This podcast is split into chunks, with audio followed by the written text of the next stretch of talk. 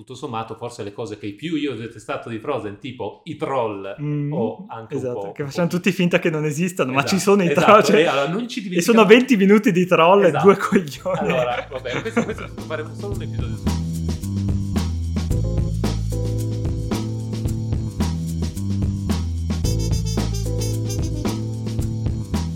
Questo è il, um, è il secondo ventennale che festeggiamo quest'anno. Sembra quasi che il 2001 sia stato un anno importante per la storia contemporanea. Eh, te- beh, d'altronde chi non ha mai sentito la frase ti ricordi dove eri quando è uscito Shrek al cinema? Esattamente, Proprio- era proprio quello a cui stavo pensando. Però sarebbe anche interessante vedere gli effetti che ha avuto l'11 settembre sulla storia del cinema, perché non, Eh, ha voglia? Sì, sì, sì, sì. non da poco, perché si, si sono chiusi gli spensierati anni 90 in cui i disaster movie erano "Ah, non sarebbe divertente se saltasse la Casa Bianca e poi quando c'è stata quella, quella possibilità non era poi così Infatti, divertente. E tutti i filmoni di azione epica adesso finiscono con un uh, buco nero che si apre sopra New York. Mm, Coincidenze? mm, Chi lo sa? mm, non so, i Ghostbuster però sapevano già tutto. Eh, questo è anche In vero. effetti. Però questa settimana non parliamo di buchi nello spazio, ma parliamo di Shrek. In questo episodio di Matinee, un podcast di cinema e overthinking con Francesco. E Daniele? Parliamo di Shrek, film del 2001, se, se ha bisogno di... pre- non ha bisogno di presentazioni, però buttiamocele dentro. Diretto da Andrew Adamson e Vicky Jenkinson, Mhm. eh, del 2001, Prodotto da DreamWorks. prodotto da DreamWorks, forse il, il primo grande, la prima grande esplosione di successo della DreamWorks, perché prima c'erano state due o tre Principe d'Egitto. esatto, cose che si, si avvicinavano un po' allo stile Disney più o meno, sul- sullo stile un- più sul musical e cose del genere, invece questa è stata un po' la prima cosa veramente originale e si è fatta molto notare. È ricordato con grande affetto, visto ancora su Rotten Tomatoes abbiamo 88% di critica, 90% di audience, quindi cioè, siamo proprio top tier. E ricordiamo che Shrek is Love, Shrek is Life. E Non lo, non ha googla- avuto- non lo- non lo googlate, se non sapete cos'è, va, va- Ha va bene così, non cercate. perché- ha avuto un secondo ra- rinascimento negli anni 2010 su, su internet come meme, adesso è diventato un filtro di Instagram. Sì, sì, sì, ma Shrek è stato un meme prima che esistessero i meme praticamente. Un È po' stato- sì, però eh, insomma negli ultimi anni eh, tu mi dicevi che secondo te la, la generazione di adesso non lo conosce più di tanto, in verità io su TikTok sto vedendo un sacco ad esempio di gente che ad Halloween ha fatto le feste in maschera a tema Shrek, Ah, quindi tutti Ok. travestiti, quindi insomma il, il film bisogna averlo visto, se, Beh, sì, insomma, sì. non, non Sì, bisogna solo conoscerlo come meme con eh, gente vestita da omino di, di, Di Pan di Zenzero. O Lord Farquaad, ok quindi comunque ha, un- ha una vita lunga. sì, sì, sì, e mentre invece quando era uscito era uno di quei film, c'erano, era, tanto per cominciare, uno di quei film che avevano visto veramente tutti, e poi era uno di, era uno di quei film, cioè, quando ancora negli anni 90 e ancora verso la fine degli anni 90 eh, non esistevano i meme, ma si comunicava a meme lo stesso, semplicemente ripetendo a ruota continua le stesse frasi degli stessi film o degli stessi programmi televisivi. E, mm, e la nostra generazione, in base agli anni, ha avuto magari prima Ace Ventura, eh, alcune cose di Al Gio- Giovanni e Giacomo, e poi nel eh, inizio 2000 Shrek erano proprio quelle 4-5 frasi, cioè ripetute veramente a- fino, diciamo anche fino alla nausea. Conosci l'uomo focaccina? Esatto, esattamente. Ehm, tra l'altro per, per l'occasione di questo episodio me lo sono riguardato per la prima volta in inglese, non l'avevo mai visto in inglese e erano ancora anni in cui la, la- la traduzione faceva della differenza. Quindi la traduzione italiana mi piace molto ci sono affezionato e alcune cose sono forse anche riuscite meglio, alcune battute chiaramente nell'originale funzionavano e ne- nella traduzione l'hanno, le hanno fatte abbastanza bene, ma Sì, sì. ma- Insomma, L'ho alcune- visto anch'io per la prima volta in inglese e ho scoperto adesso che Shrek ha un accento scozzese per qualche motivo. Eh, sì, esatto, esatto perché questa cosa molto medievale, cioè la- le- Sì. i- così come tipo in tutti i videogiochi eh, o film di questo mondo che hanno dentro i nani, nel senso più eh, Signore degli Anelli, sì. cioè su- non i nani di Biancaneve, ecco, So, hanno, hanno tutti l'accento scozzese, è proprio un must del, del format. E quindi evidentemente anche l'orco ce l'hanno, ce l'hanno buttato dentro. Sì, sì, mi, vabbè, una cosa che avevo notato particolarmente era la battuta. Aspetta, adesso non, non mi verrà mai, però del, dello specchio delle brame che diceva che Fiona le piace la pigna colada e ballare la lambada, mentre invece nell'originale è il testo della pigna colada song. Sì, eh, sì, sì. Ah. Like pigna coladas and, and, getting caught in the rain, che insomma ha un altro livello di battuta. Infatti poi quanto... parte la canzone esatto, quando lui sceglie. Esatto, lei. esatto, per quanto anche la versione italiana funzionasse. Comunque, va. Film di particolare che ha avuto un lungo successo nel tempo, ma che è partito subito forte. Box office americano 267 eh, milioni di dollari, che non è niente male per un film di animazione, soprattutto per, una, per la DreamWorks che al tempo non era ancora proprio sulla cresta dell'onda, diciamo.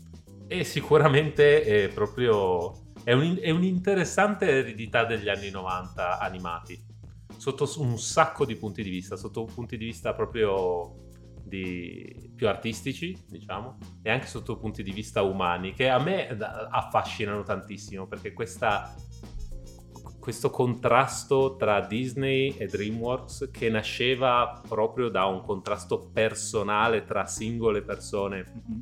Eh, perché buttiamocelo dentro. Eh, riassunto, riassunto, punt- riassunto, di Beautiful delle puntate precedenti.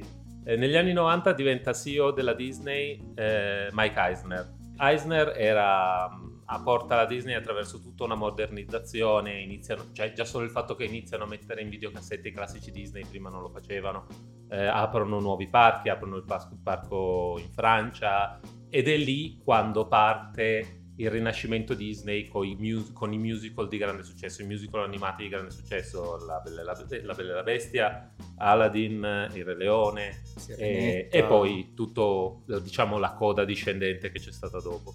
E in tutto questo Jeffrey Katzenberg, che era presidente dal 84 al 94. Era presidente, aspetta, qual è esattamente il suo titolo? Mi era... pare, ho letto chairman, che in inglese è Chairman presidente. sì, perché faceva parte della, del consiglio di amministrazione, ma in particolar modo aveva la responsabilità, credo, della divisione animazione. Sì, perché poi è quello che ha fatto la DreamWorks. Esatto. E, e perché era poi, è stata poi una delle, una delle persone che ha avuto più input nella fase proprio di concept iniziale del Re Leone, tra l'altro.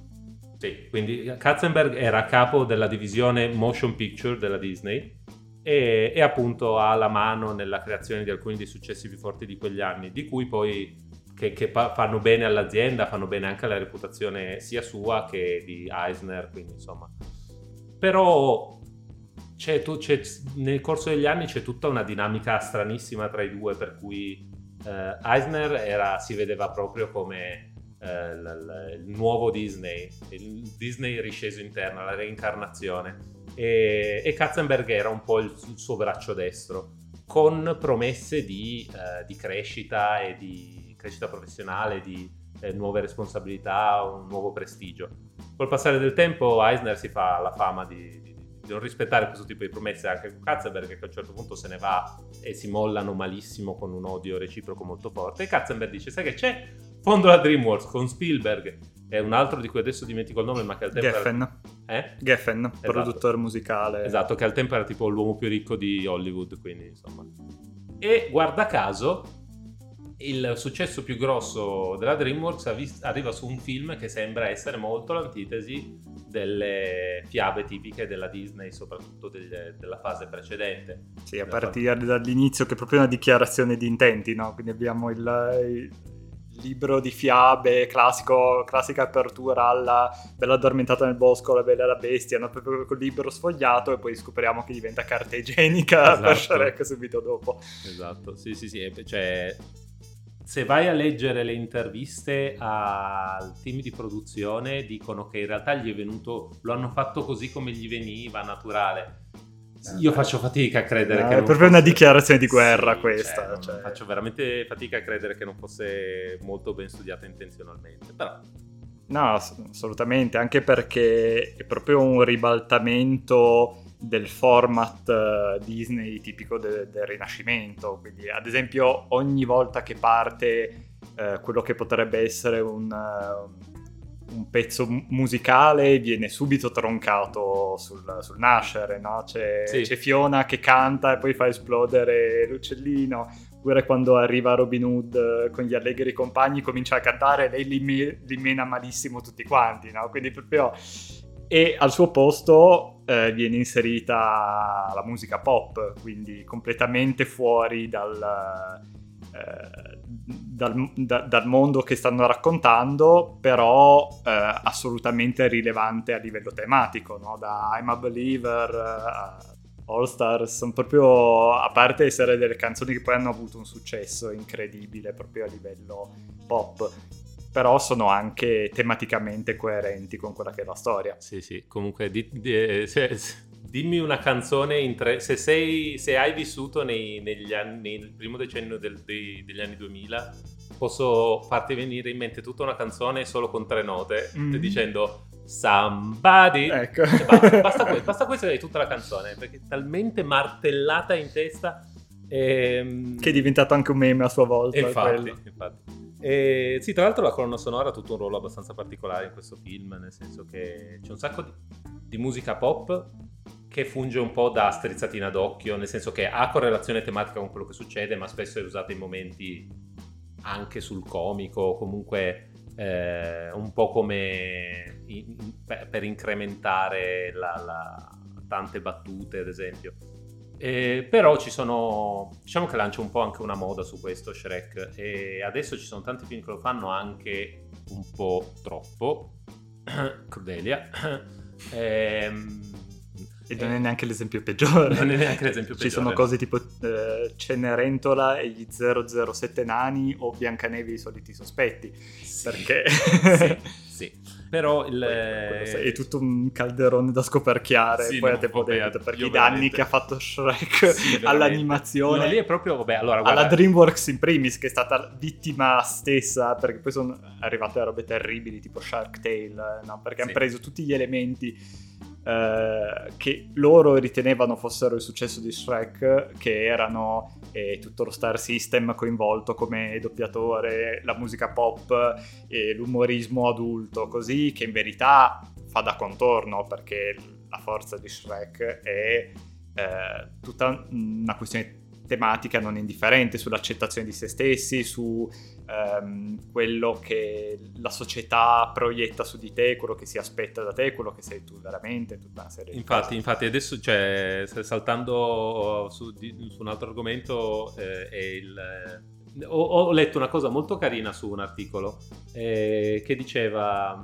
come quando hanno fatto Deadpool, eh, il regista aveva detto una cosa del tipo spero che, cioè dopo che aveva avuto successo, aveva detto spero che Hollywood non prenda, non impari le lezioni sbagliate da questa cosa, ovvero non cerchi di rifare, cioè non prenda i produttori di Hollywood non arrivino alla conclusione che ah ok allora possiamo fare un film di successo se eh, facciamo un film pieno di umorismo meta che si prende in giro da solo e che fa riferimento e che sa di essere in un film senza invece pensare alle, agli altri motivi, ai, ai, veri motivi per cui il film è, è, funziona veramente, che sono la trama, i personaggi e tutto quanto. Cosa che in effetti è, è successo subito dopo con Suicide Squad, che è stato rigirato esatto. praticamente completamente perché non era abbastanza wink wink. Esatto. E, e, questa cosa continua a succedere nel tempo. È un momento in cui Hollywood avrebbe potuto imparare un po' della lezione è stato con Shrek e non ci sono assolutamente riusciti. No,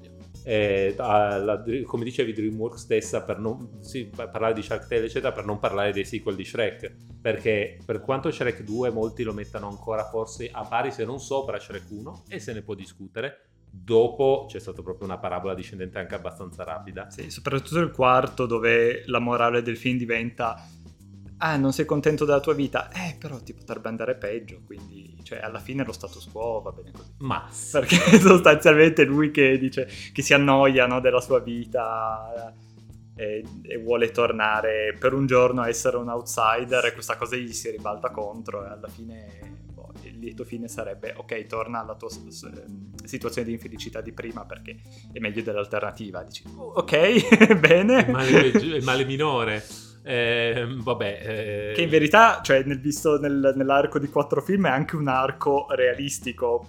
Però, sì. per quello che cioè, vorrebbe essere comunque una anche una favola per quanto Sì. eh, ribaltando, però vor- vorrebbe passare dei messaggi perché comunque non è un film distruttivo, No. no, nel senso ti, ti spiega che ci può essere un'alternativa al, eh, all'happy ending eh, classico, diciamo. Sì, infatti è il- è il- proprio il- è uno degli esempi più palesi della dicotomia tra eh, quello che un personaggio vuole e quello di cui ha bisogno, eh, che c'è un po' sempre in tutte le storie, e questo qui è proprio talmente... cioè lo, lo- lo incarnano in due versioni diverse fisiche di Fiona, cioè più, più palese di così non lo potevano fare. Tra l'altro Fiona è interessante perché adesso si fa, c'è tutta una discussione su come scrivere un personaggio femminile forte, no? Anche eh, in seguito a tutte le critiche che ha avuto la Disney negli ultimi anni, sempre con eh, questa questione della, della damigella in pericolo da salvare, che sì e no vero, forse è più vero per Biancaneve, La Bella Addormentata, che comunque sono film degli anni 30, 40, 50, e già meno vero nei film degli anni 90, che comunque hanno, volendo, una serie di problematiche che, che si possono vedere. Però adesso l'alternativa, soprattutto nelle live action della Disney, è scrivere un personaggio che a parole è, è forte e indipendente, ma poi in verità questo suo essere forte e indipendente non ha nessuna eh, effettiva ripercussione sulla trama che si svolge nello stesso esatto modo del film originale. Pensiamo a Jasmine, no? che dice no, io Sì. sono una, una donna forte, sarò... Eh? E, e tutto questo poi non, non si risolve in niente perché ha una canzone dedicata, però il film ha sempre esattamente tutta la stessa dinamica. O La Bella e la Bestia, tutta una serie di altre cose. Sì. Invece Fiona ha comunque un arco interessante perché lei parte con anche lì volersi adeguare a- all- all'immagine che la società ha, ha creato per lei, no? Quindi io sono la damigella in pericolo, quindi aspetto il cavaliere che mi salvi e potrò avere il mio lieto fine e tutto. Quando lei si accorge che le, cose non stanno andando così, allora prende coscienza e, come dire, e tira fuori la sua vera personalità, che comunque è quella del- della, della guerriera, del, no, del- di un personaggio anche non sempre compassato e etereo, no? Anzi, eh, però impara a essere se stessa e accettare anche la parte, eh, quella che la società mh, vede come orribile e sbagliata. Sì, sì, sì, e sono dei personaggi abbastanza diversi dai classici protagonisti tradizionali dell'animazione, soprattutto dell'animazione Disney, c'è molto meno eh, desiderio di avventura, il desiderio di un mondo nuovo, eh, c'è in Shrek ad esempio tutta questa chiusura, cioè lui viene trascinato fuori da questa sua, sua chiusura a forza e poi ne giova, questa cosa che giova eh, ha tutta una crescita eccetera, ma la Disney difficilmente in quegli anni avrebbe fatto un personaggio così e ancora adesso forse ci si avvicina un pelo, pensa, pensa a Elsa di Frozen, però diciamo che il- lo strato al di sotto del quale si nasconde quello che poi è un personaggio che in realtà vuole solo una libertà totale eh, è molto più sottile in Frozen. Elsa una volta che parte a cantare poi non la ferma più nessuno, scioglie i capelli al vento e via. Shrek non ha mai un momento così. Eh, ha un momento di vulnerabilità in cui capisce che si deve aprire e condividere. La Disney proprio in quel modo forse ancora non c'è tanto arrivata, è più una cosa della Pixar. Quella Disney ovviamente eh, acquisisce tutto quello che funziona, quindi adesso anche la Pixar è Disney, però eh, in- nelle cose a marchio Disney non, non troppo, sono ancora un po' legati ad alcuni formati tradizionali. Eh, e se vediamo come Shrek si inserisce nella timeline, Mm. abbiamo a partire dal 97 Hercules, che era un po' già il colpo di coda de- della qualità un po' più alta, 98 Mulan, Mm. ok, 99 Tarzan, non, non il successo che speravano, 2000 Dinosauri, flop, Mhm. proprio triste. Sempre nel 2000 Fantasia 2000 che, cioè a me piace anche, però diciamo che non è stato uno di quelli che ha fatto più soldi sicuramente. Le follie dell'imperatore, che è un cult super amato soprattutto in Italia adesso, ma che quando è uscito non ha, fatto, ha fatto zero soldi. No, anche perché gli avevano tagliato le gambe in, in corso d'opera, Esatto. quindi gli avevano tagliato Erano- il budget e esatto, è avevano uscito film tronco. erano proprio in questo periodo di crisi in cui cercavano di risolvere tutto in corso d'opera, ma Eh, 2001 Atlantis, grande tristezza. Eh, 2002 Il pianeta del tesoro, qui proprio siamo in totale crisi esistenziale. E in tutto questo nel 2001 esce Shrek, che ha un enorme successo, forse anche inaspettato. E, fun fact, nell'introduzione, il 2001 è l'anno in cui l'Academy introduce gli Oscar per eh, film animato e, e Shrek è il primo vincitore de- della storia dell'Oscar per film animato. Eh, va bene, la Disney ne aveva già vinti per miglior film proprio sì. in rarissime occasioni. Però è un po' uno smacco per la Disney che ha dominato il mercato dei film di animazione per decenni. Nel momento in cui viene fatta una categoria apposta per i film animati, non la vincono loro. Sì, sì. Un, po', un po' uno smacco. Sì, diciamo che Shrek è stato l'ultimo l'ultimo colpo ad un, ad un, format che stava cominciando a mostrare la corda, perché comunque dalla, dalla Sirenetta, che siamo quindi nell'89, abbiamo avuto un decennio di film, tutti belli per carità, però alla, alla lunga un po' tutti uguali, sempre con questi personaggi che vogliono cercare il loro posto nel mondo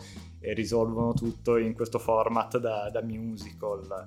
E, insomma, dopo un po' stiamo vedendo forse adesso con i film di supereroi che qualunque trend che, che, sembra inattaccabile ed eterno prima o poi conclude il suo ciclo. Perché, sì, come, sì. come, si dice, una candela accesa da entrambe le parti e esatto. due volte più brillante ma dura la metà, giusto? Sì, però eh, come, come, come, i western, come, come, i musical, come qualunque cosa, pensiamo a tutto il cinema musicale di, di Hollywood fino agli anni 50, quello e l'epoca dei western, tutto, sono tutti decenni così, poi spariti completamente dai radar, ogni tanto se ne fa qualcuno proprio come esperimento, come film autoriale, però così è. Sì, sì, sì, eh, vabbè, ma perché sì, questo è tutta una, un'eredità del fatto che a Hollywood sono arrivati, per quanto sia sempre stato un business quello dei film, da, tra la fine degli anni 80 e l'inizio degli anni 90 è arrivata è diventato un nuovo terreno fertile per, eh, per, per i laureati in, in, business, cioè la gente che da, dopo le crisi economiche invece di andare a lavorare alla Lehman Brothers andavano a lavorare per gli studios uh, di Hollywood e quindi si ricreavano il loro format e dicevano ah bene questo funziona, lo vendiamo a botte, smembriamo studio, li rimettiamo insieme, insomma tutto un, un, un gioco di numeri e di soldi invece che di prodotto. Ed è di nuovo quello che effettivamente è, è successo perché appunto come dicevamo tutto il, fi- il cinema d'animazione degli anni 2000, a parte essere una roba abbastanza triste di come dire, di dispetti che si facevano fra DreamWorks e Pixar, fra Disney e DreamWorks tutte le volte, perché partiamo dal 98 che escono nello stesso anno Z la formica e A Bug's Life. Sì, sì, sì. Quindi... Mm. Poi nel 2003 esce Nemo, quindi la DreamWorks nel 2004 fa uscire Shark Tale. Poi ehm, la DreamWorks fa Madagascar nel 2005, la Disney fa uno zoo in fuga nel 2006, poi esce eh, Giù per il tubo nel 2006 e la Pixar fa Ratatouille nel 2007. Cioè, hanno passato un decennio a, no, a, rubacchiarsi le idee, a fare queste, farsi questa concorrenza un po' triste. Sì, sì, sì, infatti.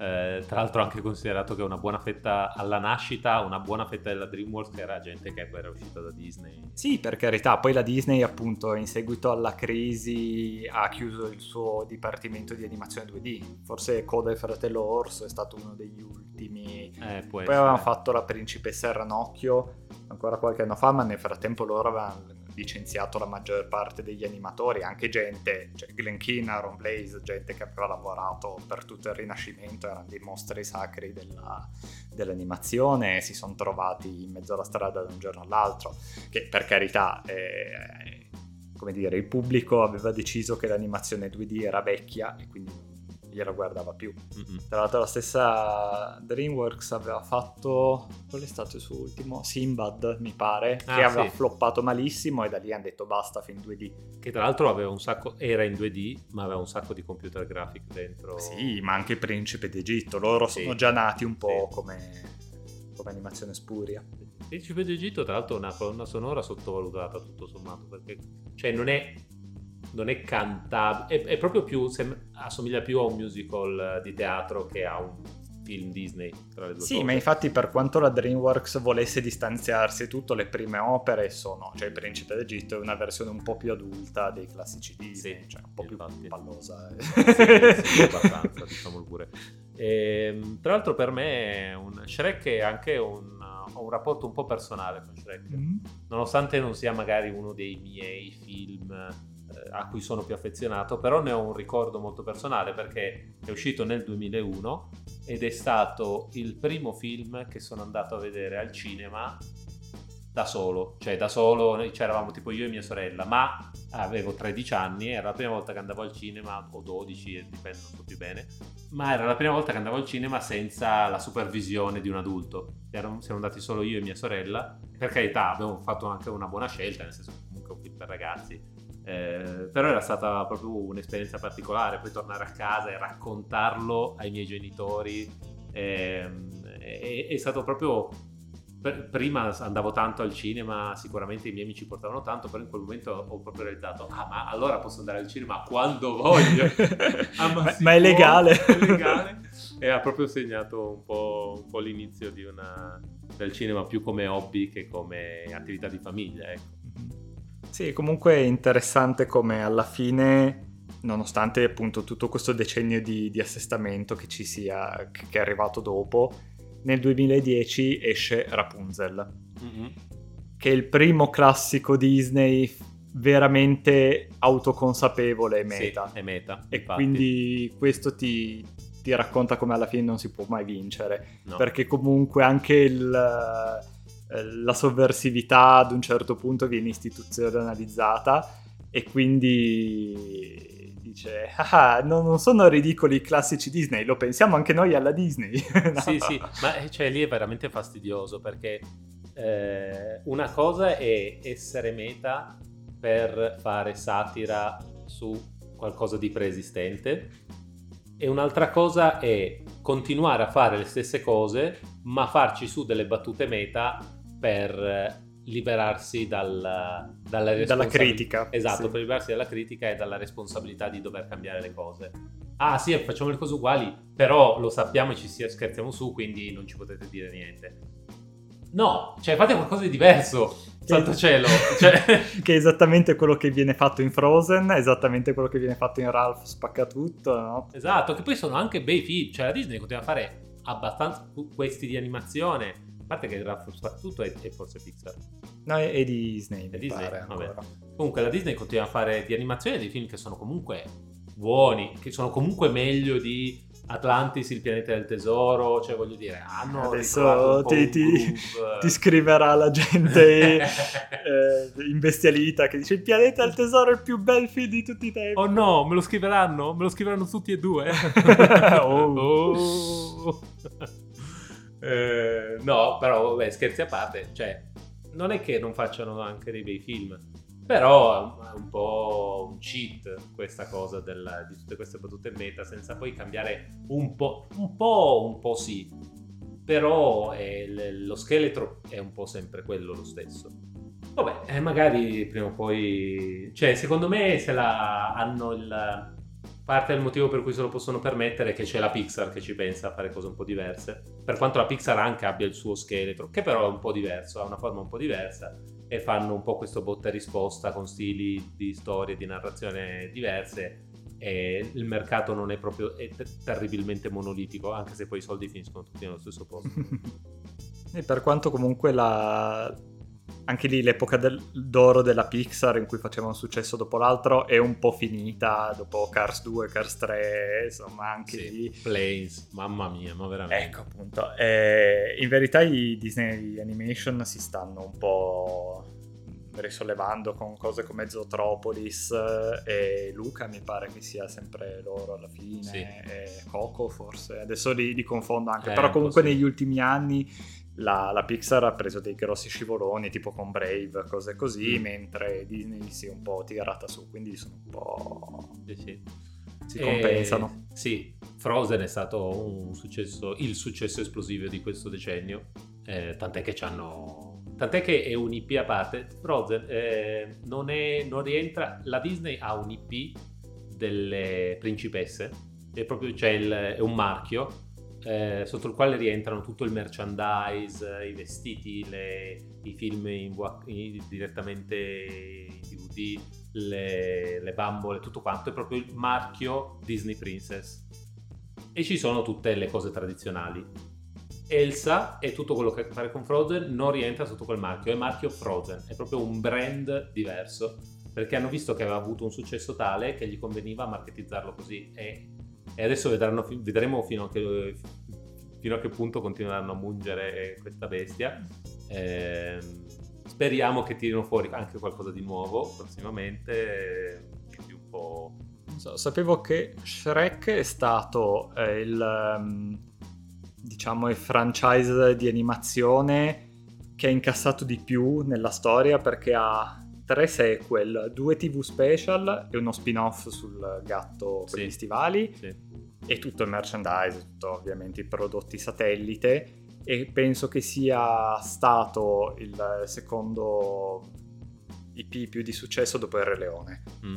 Adesso non so se Frozen, co- come, come sia, si sia spostata la classifica quando è arrivato Frozen, che comunque sì. ha eh. solo due film, però sì, Cioè la Disney sta facendo, nei, nei parchi divertimenti sta facendo del, dei nuovi settori che sono solo Frozen.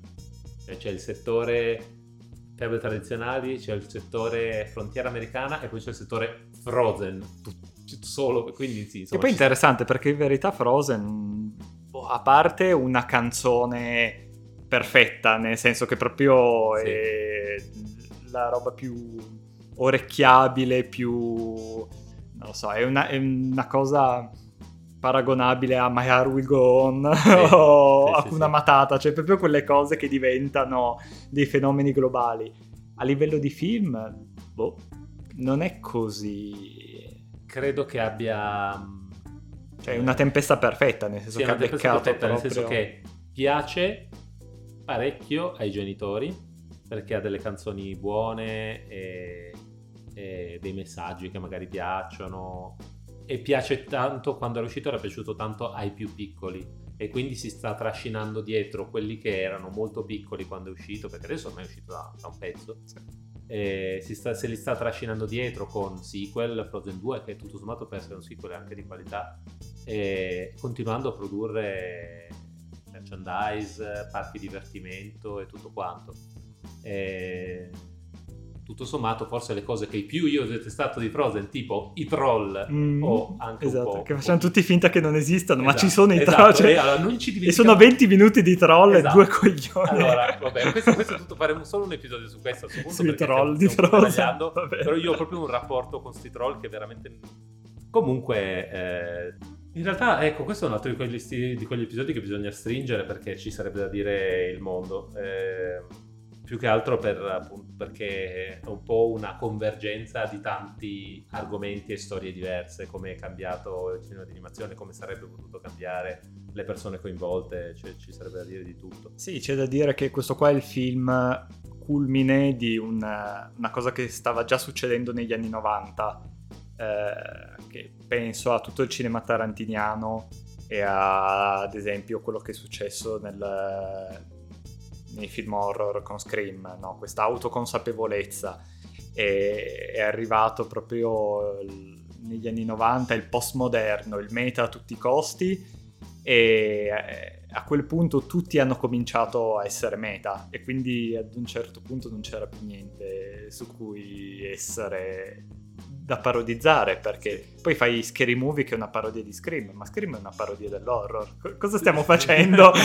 cioè, alla fine proprio diventa The Human Centipede, esatto. no? È sempre la trasformazione della trasformazione. Quindi adesso sono tutti meta, sono tutti autoconsapevoli, ma non, non c'è più niente contro cui satirizzare. Sì, infatti hanno, cioè, ci sono talmente tanti livelli di rimozione dalla realtà, che, ovvero dai, dai temi reali eh, che eh, sì, è proprio l'ar- eh, l'arte che imita l'arte, che imita l'arte, che imita l'arte. Che Una imita cannibalizzazione. L'arte, Giù in fondo da qualche parte c'è la realtà.